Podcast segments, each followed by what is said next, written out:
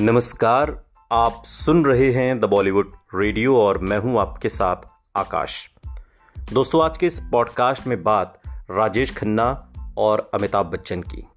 बात उस दौर की जब राजेश खन्ना लगातार छाते जा रहे थे और राजेश खन्ना कहीं ना कहीं सिकुड़ रहे थे। फ़िल्म इंडस्ट्री में भी और अपने अंतर्मन में भी। बदलते मौसम में अमिताभ बच्चन का रंग लगातार छाए जाने से राजेश खन्ना की हालत, उन्हें मिलने वाली फ़िल्मों को देखते हुए बेहद कश्मकश की थी।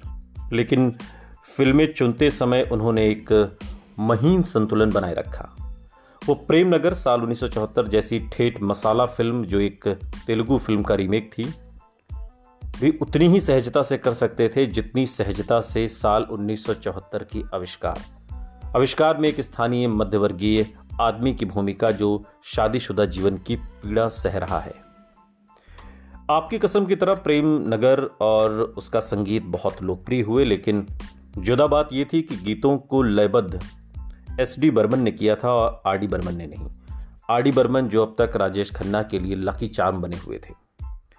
अनुराग को छोड़कर, जिसमें राजेश खन्ना की एक विशेष भूमिका थी, आराधना के बाद ये एस डी बर्मन का राजेश खन्ना के लिए एक तरीके से पहला संगीत था। और विडंबना ये थी कि आर डी बर्मन के ज़्यादा नज़दीक होने के बावजूद भी उनके पिता ने ये लाल रंग कब मुझे छोड़ेगा को संगीतबद्ध किया जो गीत राजेश खन्ना का पसंदीदा है। एक ऐसा सितारा जो मायूसी में भी उम्मीद की मिसाल था। राजेश खन्ना को आविष्कार जैसी फ़िल्म में आमतौर पर गलत चुनाव माना जाता, जो घोर निराशा के बारे में थी। आविष्कार एक शहरी शादीशुदा ज़िंदगी पर बासु चटर्जी की त्री का दूसरा अनुभव, यानी कि 1971 के बाद आई थी। और पूरी तरह से उस घर पर फिल्माई गई थी, जिसमें निर्देशक और उस समय उनकी बीवी रिंकी रहते थे। बासु संजीव कुमार को ही फ़िल्म में लेते, जिसके बाद, जिसके साथ वो फिल्मी और असल ज़िंदगी में बहुत सहज भी महसूस करते थे। एक वजह ये भी थी बासु चटर्जी की। अगर शर्मिला टैगोर ने न सिर्फ़ राजेश खन्ना का नाम सुझाया होता, बल्कि उन्हें राज़ी भी न कर लिया होता। बासु को हैरान करते हुए शर्मिला टैगोर ने राजेश खन्ना को फ़िल्म आविष्कार के लिए राज़ी किया।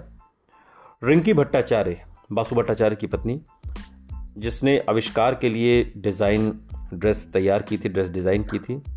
उनके अनुसार बासु राजेश खन्ना जैसे बड़े सितारे को लेने के बारे में सोचते भी नहीं, लेकिन एक बार हाँ कर देने के बाद राजेश खन्ना ने अपने व्यवहार और जोश से सबको हैरान कर दिया।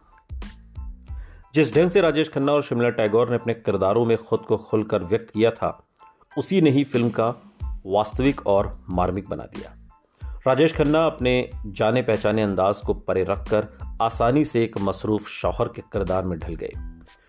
आविष्कार, राजेश खन्ना और शिमला टैगोर को एक साथ देखना एक ऐसे युगल को अपनी आँखों के सामने एक दूसरे से दूर होते हुए देखने जैसा है, जिन्हें आप जानते हैं।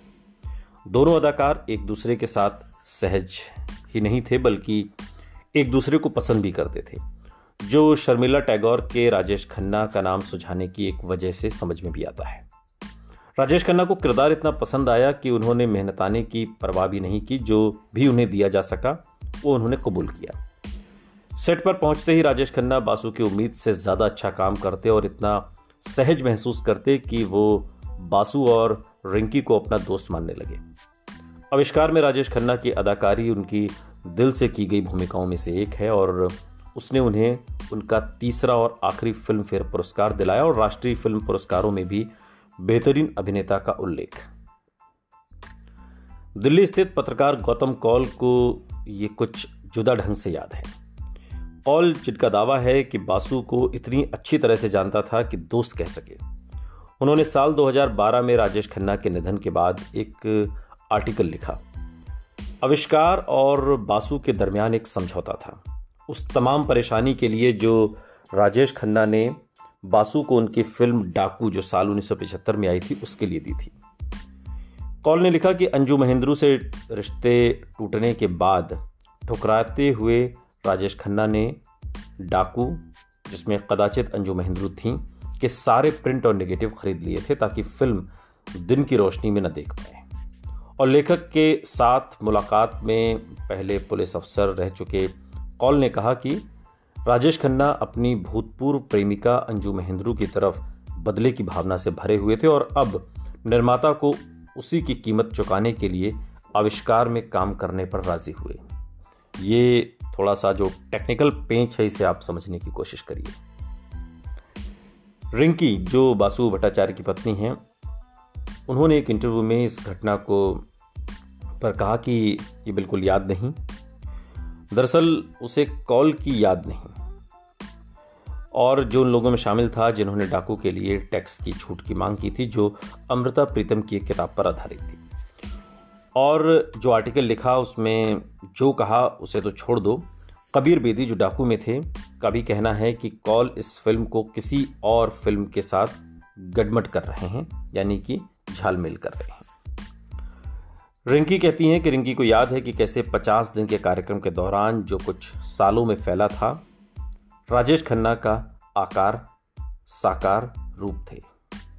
सहयोग का तारीखों के टकराव के अलावा राजेश खन्ना की तरफ़ से और कोई परेशानी नहीं हुई। उनका कहना है कि ये भी जोड़ा कि राजेश खन्ना ने कभी अपनी धाक नहीं जमाई। असल में तो रिंकी का ये भी कहना है कि शर्मिला टैगोर, जो उनकी करीबी दोस्त थीं, उन्होंने राजेश खन्ना के मुकाबले ज़्यादा पैसा भी लिया और कम मददगार भी रहे। राजेश खन्ना को पूरी व्यवस्था इतनी करीबी और सहज लगी कि घर जैसा महसूस हुआ। हो सकता है कि बासु की तरह जो अपनी असल ज़िंदगी की परेशानियों के इजहार की तलाश में थे, राजेश खन्ना भी अपने लिए कुछ जवाब इस फ़िल्म के सहारे ढूंढ रहे थे। जिन दिनों आविष्कार की शूटिंग चल रही थी, राजेश खन्ना कभी अभी अंजू महेंद्रू से मिलते थे और रिंकी को याद है कि किस तरह हिंदी सिनेमा का सबसे बड़ा सितारा कभी कभी अपनी महबूबा और उसकी माँ से डरता भी था। रिंकी को एक खास रात याद है जब वो देर रात शूटिंग कर रहे थे और आखिरकार जब बासु ने पैकअप का ऐलान किया तो राजेश खन्ना ने पति पत्नी से उनके साथ अंजू के घर चलने को कहा। उन्होंने बताया कि उस दिन अंजू का जन्मदिन था और वो अकेले वहाँ जाने से डरते थे। रिंकी के अनुसार वर्सोवा में अंजू का घर, जहाँ उस वक्त आबादी बहुत कम थी, उस इलाके के चंद घरों में से एक था और उस पर पूरी तरह राजेश खन्ना का पैसा लगा था। रिंकी कहती हैं कि उसने किनारे रहकर सब कुछ देखा है और जब राजेश जब अचानक से राजेश खन्ना ने डिम्पल से शादी कर ली, वो भी उसने अपनी आँखों से देखा। राजेश खन्ना जिन चंद लोगों की पूजा करते थे, यूँ समझ लीजिए कि उन्हीं में से एक थे राज कपूर। और राज कपूर के साथ उन्होंने कभी काम क्यों नहीं किया? ये बात उन्हें हमेशा सालती रही।